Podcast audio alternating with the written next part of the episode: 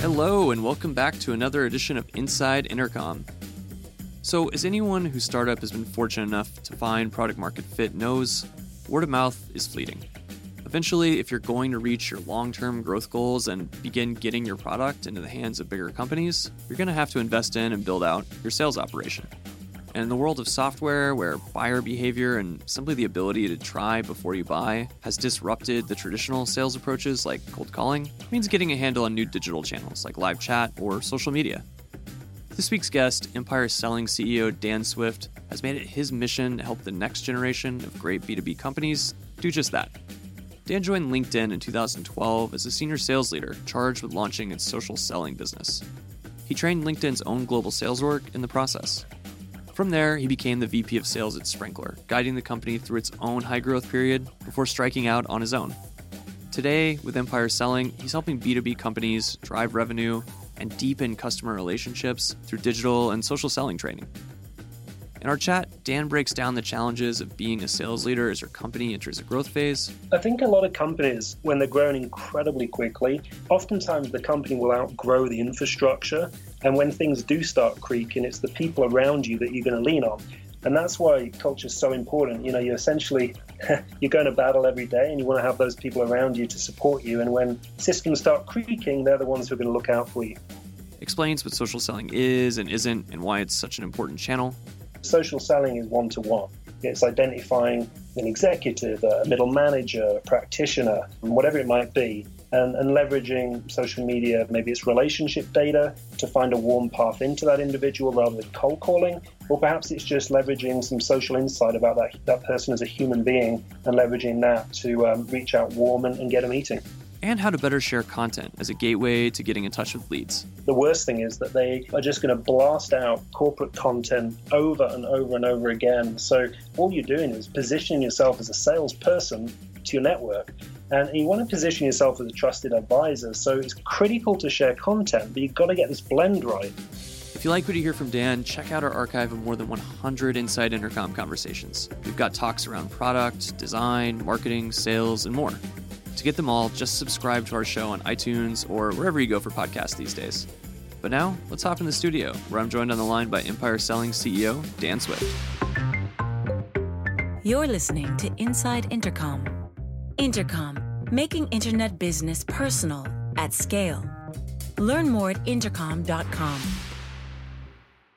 Dan, welcome to Inside Intercom. Thank you. Thank you for having me. Yeah. So, just to get us started, for some of our listeners who may not be as familiar with you specifically, since you've more recently struck it out on your own, they're definitely going to be familiar with a lot of the companies that you've helped grow and grow rapidly in recent years. So, can you just give us a quick rundown of your career to date and the types of companies you're now working with today through Empire Selling?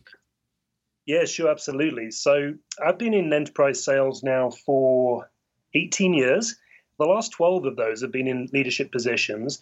I started out, I guess my first real job was at GE Capital out in uh, Australia. And then I moved back to London and, and joined a company called Complinet, which was a, a back office compliance software company. And um, that company, I was there for a long time. I was there for 11 years. Um, that was ultimately acquired by Thomson Reuters. So um, I went there for 18 months, and a 200 person company got swallowed up by an 88,000 person company. Wow. Um, so 18 months later, fortunately, LinkedIn um, found me. And uh, LinkedIn, I launched the social selling business and brought LinkedIn Sales Navigator to market. And um, after about two and a half years there, joined Sprinklr, which is the social media management technology company here in New York. There for three years as a divisional vice president. And January 1, I officially started my role as CEO of my own company, Empire Selling. And um, to answer your second question, we're essentially helping B2B companies drive revenue and deepen customer relationships through digital and, and, social selling training. We do live workshops and we do a ton of speaking engagements. And the types of companies, they really do range. Right, now, we're working with some Fortune 50 companies, all B2B, down to you know much smaller startups here in New York City. The, the only exception is we do some work with financial services and insurance companies. So we're working B2C there with financial advisors and insurance brokers. That's awesome. So I imagine there's no clean handoff between okay i'm a leader at a, a, large high growth company and now i'm a founder these things sort of have to overlap to some respect so How was your experience with getting this startup of yours off the ground while still being at Sprinklr? Is there anything that you'd recommend for someone going through something similar? Sure. Well, I actually set it up while I was still at LinkedIn. So this goes a, a little bit past that. So the, the best advice I've got for people is be completely transparent with what it is that you're doing when I joined Sprinklr, I made it very clear to the, the leadership team at the time that I had this business and it was very much a side hustle and I'd be doing it evenings and weekends. Um, so that transparency was up front. And then I think it also depends, it does depend on the leadership team there. Um, you know, they basically said to me, if anything you do externally, um, any teaching, any, any learnings you get, bring them back in-house, make sure the, uh, the, the Sprinklr sales organization benefits from it. Uh, and in that way, both parties win in in terms of kind of trying to trying to figure out, I guess, viability of a business while still working, use the time when you're gainfully employed and, and, and getting a, a, an income to test content or the technology, make sure you've got that viable program or platform, do your research on the total addressable market, the market readiness for whatever you're doing. Just have that income coming in to pay the bills before before you go do this, and definitely try and get some clients that are going to um, be with you for the the medium term when you get started. Sounds like pretty sound advice. Is there a tipping point where you have to go all in essentially and put your chips in the middle of the table? I think there is. I think there's a, a monetary one where, you, as long as you can see a path to good earnings in the in the medium term, it might not be out of the gate. But also, just from a mental perspective, if you've got a side hustle and, and the goal is to go all in, at some point you're going to know, you're going to feel it. When the thing that was stressing me out was not the quarterly quotas and working in enterprise sales at Sprinklr, none of that. The thing that was stressing me out was not doing empire selling full time. Um, so you get, as an entrepreneur, you get to that point and, and it just naturally, you naturally tip. So I want to get into what you're doing with Empire Selling here in a bit, but looking back at your time at LinkedIn and Sprinklr, as I mentioned, these were both going through extreme periods of high growth during your tenure there. I think LinkedIn, you were there, what, like 2012 to 2015, and then Sprinklr, the, the more recent years. What's it like writing that trajectory, particularly as someone in sales? Obviously, there are a lot of challenges that come from that. What sticks out? Sure. So, um, well, for, there's definitely some advantages as well as you as you suspect. So, you tend to have something unique or something that's very much in demand. So, the advantages should be obvious. You know, you you, you tend to be able to sell slightly more easily, and it definitely helps helps in a sales position when you're working for a well-recognized brand. You know, like a LinkedIn. But the challenges there's a lot of them. The challenges are that you tend to get pre- pretty large quotas because the, the leadership team believe that the market opportunity is there and they've made certain commitments to the board. So the challenges are that the, the quotas are big and you have to kind of sell a lot more of it to, to get there and make the same kind of money maybe that you'd make at a, another organization. But, um, but it's not as easy as, as some might think because um, take LinkedIn, for example. When I was at LinkedIn, we launched a brand new product. LinkedIn was known at the time for talent and marketing solutions. And we had to educate and challenge our prospects with what we were bringing to market, which was LinkedIn Sales Navigator. So this is a brand new tool. People didn't think of LinkedIn as a sales tool. Uh, and in fact, the team that I was responsible for was selling into the, the highly regulated financial services and insurance market. So obviously, social media in those sectors is not at the forefront of everyone's minds, and certainly not when it comes to selling. So there's definitely some challenges there. And, and then the last thing I'd say is what comes with fast growth companies can come a mixture of cultures. So some cultures super supportive in, in these kind of environments, very entrepreneurial, and a lot of them are incredibly compassionate. At least the, the real fast moving, forward thinking ones are. Others I've heard that perhaps not as good from a cultural perspective, a little toxic. So it really does depend on the leadership team. That example of financial institutions, I think, is really interesting because it's such a traditional industry that's used to doing things in the same way for so long. So, how do you begin to approach that problem of trying to get them to switch from some sort of existing solution they have that they understand really well and that isn't foreign to them to something more digital like social? Sure. So we actually bought in the Challenger sale to help us do that because you're essentially challenging the status quo. You're challenging a way that the industry has worked for decades. And, and then you also sometimes having to help them get to a place where they realize for themselves that they actually have a challenge or a problem, or they could be operating way more effectively. And in this example, the way we challenge was helping them, teaching them that there was a, lot of stuff going on on LinkedIn in terms of members engaging with other members, particularly high net worth individuals, and then uh, getting them to to think about it as a potential, just another channel that they could be operating in or on to win those high net worth individuals. So um, it was uh, it was challenging, but um, but it's it's a it's a it's a good revenue part of LinkedIn's um, organization. One thing that is, of course, always a challenge as you scale is keeping your processes aligned because things that work for certain team sizes just inevitably aren't going to continue working the same way as you scale. So, whether it be from LinkedIn or Sprinklr, was there one particular moment where you really had to change how you and your teams worked? And if so, how'd you solve that? I think a lot of companies, when they're growing incredibly quickly, oftentimes the company will outgrow the infrastructure. So I think a couple of things jump to mind. The first one is communication. You have to communicate clearly. You have to have a common language around whatever it is that you're doing and a, a specific operating framework. So for sales, we brought in um, a couple of different methodologies. We used Force Management, which is a, a growth play company, uh, which allowed us to have that common language so we could really expedite one on one meetings, team meetings, and just the way that we communicated around deals.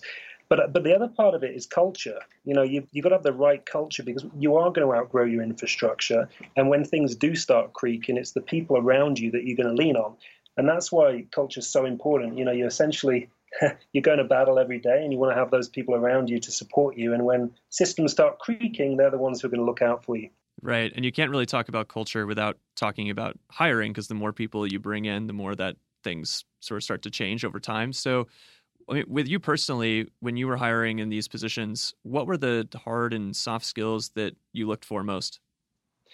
Sure. So, a blend of talent, um, experience. I think a lot of people think that um, it, it's critical to bring in that individual with the 20 years of, of, software sales experience, but oftentimes that individual might not necessarily be comfortable in the new market. But conversely, you might have um, incredibly talented individuals with less sales experience, but um, incredible domain experience. Uh, and, and, you need a little bit of both because the, the people with that 20 years of, of, enterprise sales experience can really help the people newer to sales take a more strategic approach and, and, and, with account management and that sort of stuff.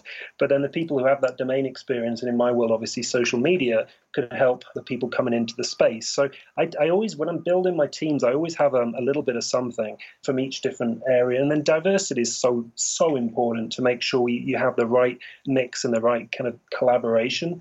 And then specifically on hard skills, I'm, I'm looking for people who have got a proven capability in sales, a proven track record. And to prove it in sales, you've really got to be somewhere longer than two and a half years or so, which in, in today's world, people do jump around a lot, which makes it difficult to um, see if someone has got capabilities in sales. So that's when the interview process becomes critical. And then the soft skills, coachability you've got to be able to pivot. You've got to be able to take feedback so you can move forward 10x, and coachability is huge. You mentioned people jumping around a lot. I think one reason that may be is in SaaS and software in particular, that's just the competition for talent is so fierce these days. So, on, on the flip side, how would you sell your company to candidates to make sure that they were aware that this was the right opportunity for them in your eyes? I think it's a couple of things. I think it's it's helping them. Well, first of all, it's it's, it's me understanding what they want to do first of all and what they think they're capable of to make sure it is the right fit before I try and sell them on anything. And then, candidly, it really shouldn't be a sell because I want to I want to make sure that they understand they're coming on a journey with the company and with me as their leader, and make sure they're the kind of people that person you want to hang out with for eight hours a day, five days a week, uh, at least. So I think that's pretty important. And then once they're on board, it, it's making sure. I, I'm a I'm known for being a compassionate leader. I show a ton of vulnerability because everyone should do that to be to be able to learn and, and get better and help people around you feel comfortable um, asking questions. So that, in conjunction with a good hiring process, normally you get off to a pretty fast start. Those seem like all foundational things too that set up a situation where someone is more likely to stay for two and a half, three years and beyond rather than the annual hop from software company to software company. I think that's right. And I think, yes, there is a, great war for good talent, but I think there's a stronger thing happening where um, a lot of companies do not have a particularly strong middle management layer, particularly in sales. And you know, everyone knows that people leave the company. The biggest reason people leave the company is their boss.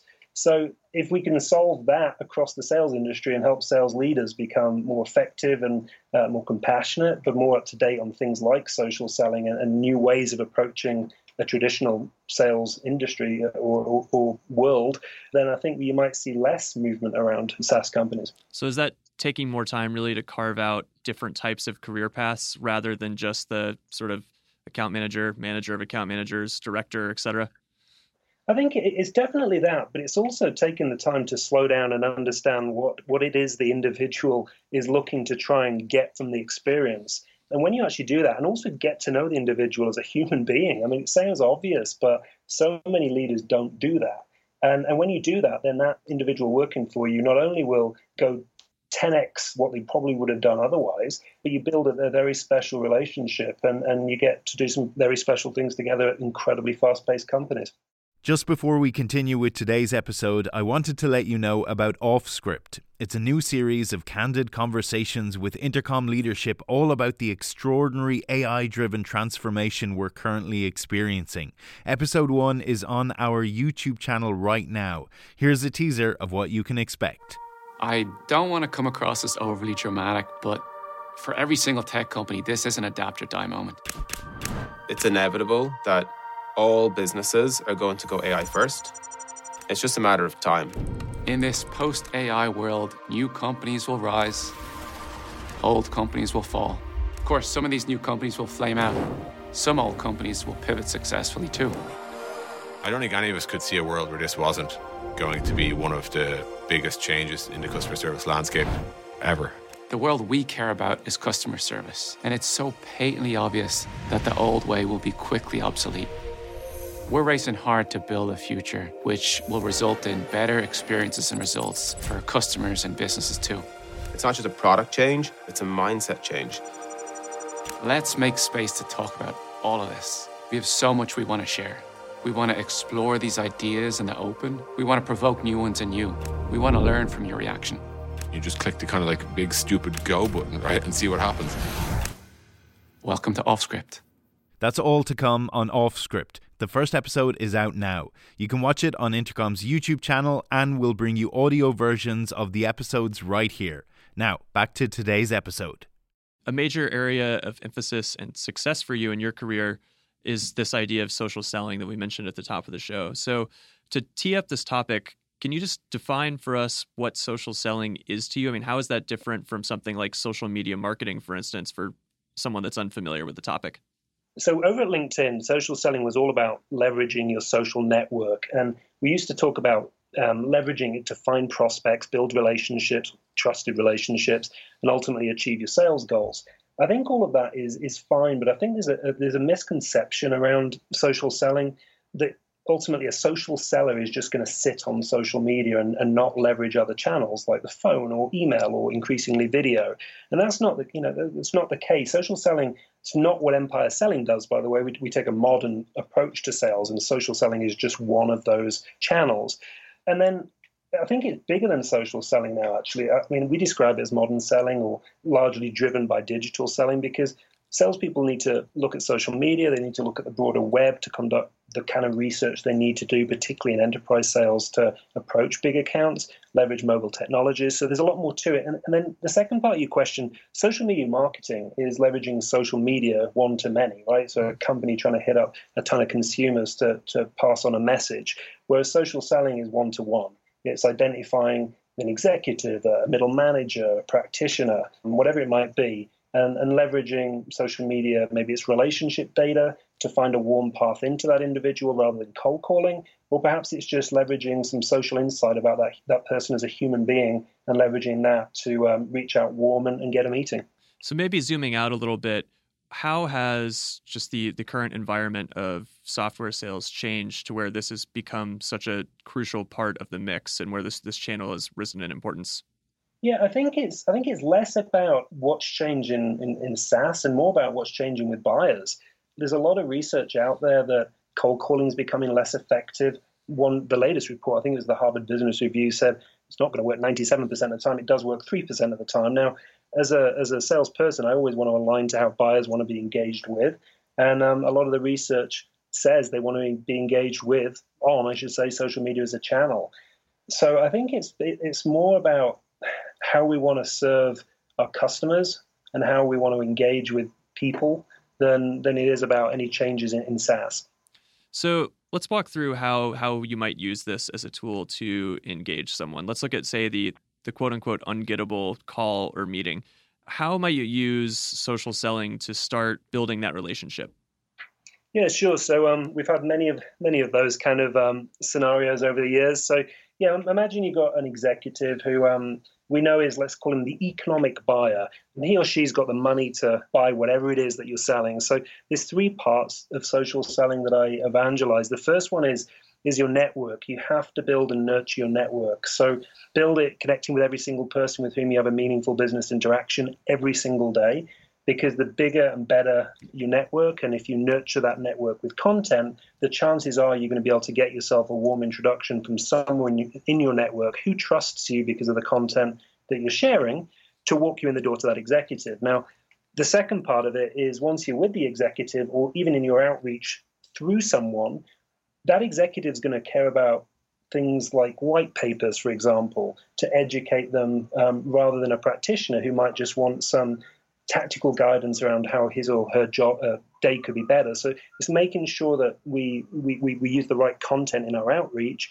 And then finally, if you've done enough uh, and that warm introduction has worked, then that individual is going to look, that, that executive is going to look at your, your LinkedIn profile to see who you are, because it's natural human curiosity, to see um, who this person is. And if that person looks at your LinkedIn profile and sees kind of a traditional resume salesy kind of um, approach to LinkedIn, then you know performance against quota and all that sort of stuff is a bit of a turnoff to a, a buyer and definitely an executive. But but if your profile talks about how you've got this rich history of helping um, executives and, and, and, buyers like him achieve his goals, then um, that's a very different emotional experience that he'll have. So um, the the conversion tends to be way higher if you take that approach. So so network, content, and profile are the three big pillars that are, can be needle moving.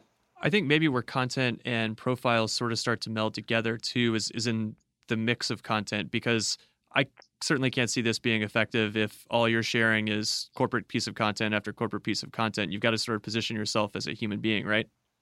Absolutely. So, so I talk a lot about this this rule, the 50, uh, 25, 25 rule. But uh, before I kind of explain t- too much what it is, I'll, I'll, explain the worst thing that people can do on social media.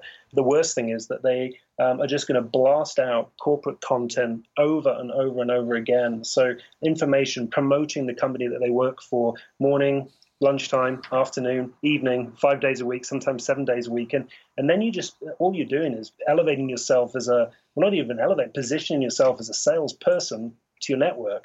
And you want to position yourself as a trusted advisor. So it's critical to share content, but you've got to get this blend right. So 50% is can be what I've just described, all that corporate content, because that, that's okay. You know, it's a channel you want to educate. But 25% should be around what I call industry content. So, not anything produced by your company, but information that you source that can be helpful to your target buyers about the industry that they're in so that they can become better professionals and more productive and successful. And then the final 25% should be nothing to do with any of that. The final 25% has to humanize you on social. So for me, it's it's coaching, it's um, helping people be the best they can possibly be, and, and and anything that I find, I read, I'm sent that I think will will benefit people in my network, I share. That's the last twenty five percent, and it, and it balances you as a person on on social. So I know sales is in a lot of ways all about measurement. Obviously, this is more of a a much more longer term cultivation play. So how how do you measure the way that this helps you? Yes, I think it's, it's actually a little um, easier to, to, to measure than perhaps people think. A lot of a lot of um, there's a lot of talk in the market that it's you know you can't measure the effectiveness of social media. I just I just think that's just not accurate. So the first one, the number of warm introductions you get on LinkedIn to your prospects, yeah, that can be measured on a, a weekly basis and the number of meetings with each prospect type. So I always think of prospects of the, the people as economic buyers, maybe champions, maybe influencers, or maybe coaches. So the number of people you're getting with each of those, because then you can see where your outreach is working and where it's not, and what you might be able to tweak, and that can all be measured. And then you know look at the opportunities that were started with content. that a, a seller may have shared on on LinkedIn and maybe someone liked that content and you took the conversation offline and that started a, a, net new opportunity so that can be measured and, and when we were at um, uh, linkedin and at Sprinklr, we actually used salesforce at both. And all we did was link all the um, opportunities back to the whatever generated it right? And in this instance you know social media social media social media. So we could see um, at the end of every every quarter how much revenue had been influenced by uh, by social. So, obviously, LinkedIn is the most natural outlet for this type of material that we've been talking about. But do you need synergy between your Twitter presence and your Facebook presence as well? Or how, how does that fit into the picture? Yeah, definitely. I think the more you get into this, then Twitter does become an interesting channel too. You definitely have to have consistency across all the social channels, and that's the way that you present yourself, and also the, the photos that you pick, and the, the, tactical way you describe who you are, and that kind of stuff um, which is super important. But I, I, use Twitter less so as a communication tool. I actually use it more as a, as a research tool because there's a ton of great stuff that companies are putting out on Twitter, but also the individuals that you're trying to sell to are putting out on, on Twitter about themselves. It gives you um, great great insight and great um, opportunity to leverage that insight to, to bridge um, an introduction. So when it comes to social selling for someone who maybe has shared content every now and then but never had a real organized plan of attack for this, What's something that our listeners could do in the short term to start driving results? Sure, I think a couple of things. Um, first of all, they should think about how they're positioning themselves on, on LinkedIn. So, if a buyer looked at their profile right now, what kind of experience would that buyer have? Would it be um, a bit of a turnoff because you're just a little egotistical and talking about yourself and promoting yourself, um, really because you're trying to appeal to recruiters, or are they having a much more trusted advisor kind of interaction where they look at your profile and go, "Hey, uh, that's that's amazing. I've got to talk to this person." So that's the first thing. That's part of what empire selling does. But um, the, the other thing I think is a real quick win is connecting with every single person in your organization. Now, easier if you're working for a 200 or 300 person company, obviously. So if you're in a much larger one, perhaps you connect with everyone in your division. But it's amazing who knows who, and LinkedIn obviously opens so many doors through um, warm introductions.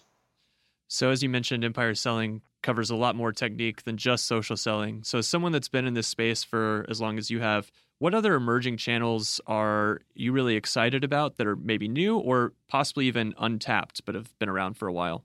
I think the the thing I'm most excited about, particularly for this year, is video. I think video is going to be a fascinating thing to see how that develops. There's amazing companies out there who are doing it really well. Vidyard um, springs to mind, but um, I think it's got to be used well, right? So I don't know yet how executives are going to feel when people like me reach out to them with video. I'm not sure yet whether that's going to be the right vehicle but I think it is going to be definitely powerful for middle management prospects and, and practitioner prospects for, for salespeople to use video. What about that application that you mentioned as an example really sticks out to you? What are they doing with video that's so interesting? A lot of it is um, it's the back end that a that a company is going to be able to see this the, the data in terms of how a seller's using it, how it's performing, what sort of messages are landing. Um, when someone opens the video, how long is the person watching the video for? Do they sit on the video all the way through till the end? Do they share it with people? So you start getting um, a lot of good insight, and uh, and you can start tweaking your messaging um, accordingly. So I think it's just for that, but I think it's just ease of use as well. Um, you know, salespeople, for the most part, want to have um, tools that are going to be incredibly intuitive and just quick and easy, right? So um, Vidyard does it really well. Well, Dan, thank you so much for sharing part of your afternoon with us today. This has been great quickly before we go, where can our listeners go to learn more about Empire Selling and just generally keep up with your latest insights? Because obviously you're sharing a lot of content yourself. Sure. Well, thank you for thank you for the opportunity. So um, they can definitely go to empireselling.com. They can find us and follow us on LinkedIn, Facebook, Twitter, Instagram, and you can definitely find me, Dan Swift, on LinkedIn and, and follow me. Um, that would be great. Awesome. Well, thanks again, Dan, and we'll catch you next time. Sounds good. Thank you. You've been listening to the Inside Intercom podcast. For more episodes, visit soundcloud.com slash intercom. If you'd like to subscribe, search for Inside Intercom in iTunes or Stitcher. And for even more great content, check out blog.intercom.com.